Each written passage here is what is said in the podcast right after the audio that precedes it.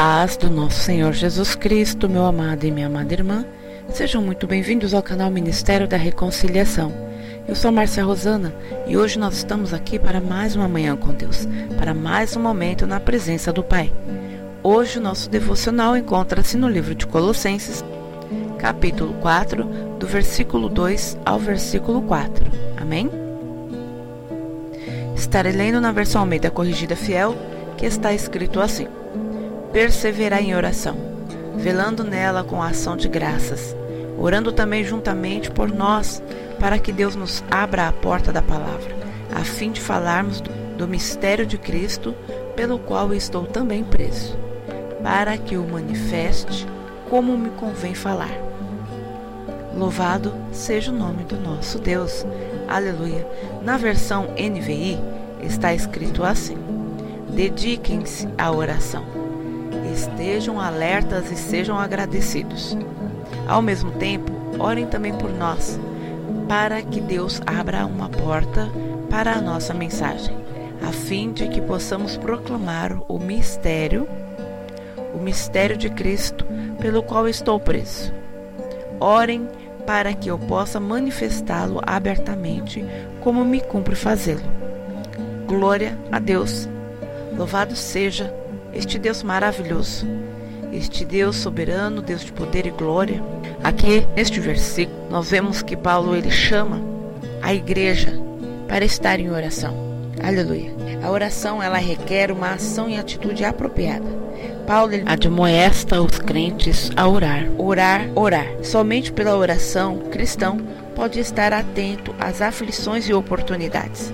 Aqui nós vemos que Paulo, além do convite, além do pedido que ele faz, ele nos ensina a importância da oração, que nós devemos nos dedicar, que nós devemos perseverar, que nós também venhamos ser agradecidos a Deus. Aleluia. Ser grato não é somente naquilo que Deus está fazendo, mas é reconhecer tua grande obra, reconhecer que sem a presença de Deus, sem a vontade de Deus, nós não conseguiríamos respirar, não conseguiríamos andar, não conseguiríamos ver, nem ouvir e nem falar. Tudo que somos, tudo que temos, temos que dar graças a Deus. Aleluia. Paulo também ele fala ali, ele fala no momento para o povo estar orando a Deus para que uma porta fosse aberta para que eles levassem a palavra e pudessem falar do mistério de Cristo. Hoje também nós, como Igreja de Cristo, cabe-nos a orar por todas as autoridades, autoridades eclesiásticas, para que o Senhor também possa usá-los para que o Senhor possa dar sabedoria e entendimento, para que assim eles possam continuar fazendo a obra do Senhor, levando o Evangelho e cuidando das almas as quais o Senhor tem colocado em suas mãos. Paulo também ele fala no versículo 4, estarei lendo aqui versão NVI, orem para que eu possa manifestá-lo abertamente, como me cumpre fazê-lo. Muitas vezes nós, como cristãos, nós como membros e ovelhas de um rebanho, pensamos que tudo que ocorre é culpa das autoridades. Mas qual é o papel que nós temos desenvolvido, desempenhado? Nós temos orado a Deus pela vida deles. Nós temos pedido ao Senhor para que viesse usar a vida deles grandemente, para que eles pudessem ser instrumento na mão de Deus, ser usados pelo Espírito Santo para que a vontade de Deus fosse sobre a vida deles? Então aqui, hoje nós aprendemos com Paulo que é necessário estarmos em contínua oração e que é necessário também nós estarmos orando um pelos outros.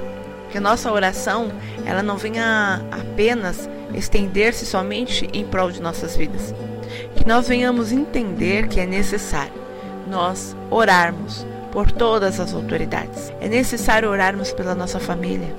É necessário orarmos pelo nosso país. É necessário orarmos a todo tempo, em todas as situações, em todas as circunstâncias, para que haja um mover do Senhor. E nisto, no livro de Efésios, capítulo 6, versículo 18, a palavra está assim: Orem no Espírito em todas as ocasiões. com toda oração e súplica. Tendo isso em mente, estejam atentos e perseverem na oração por todos os santos. Ou seja, orai por todos. Amém? Então que nós venhamos ler, meditar, pedir e deixar o Espírito Santo de Deus nos direcionar quanto a esta mensagem, para que assim nós possamos desenvolver a oração, para que nós possamos falar com o nosso Pai Celestial. Amém? Então deixa Deus usar a tua vida. Em o nome do Senhor Jesus, que o Senhor possa abençoar grande e poderosamente. Em nome de Jesus. Fiquem com Deus. Deus abençoe.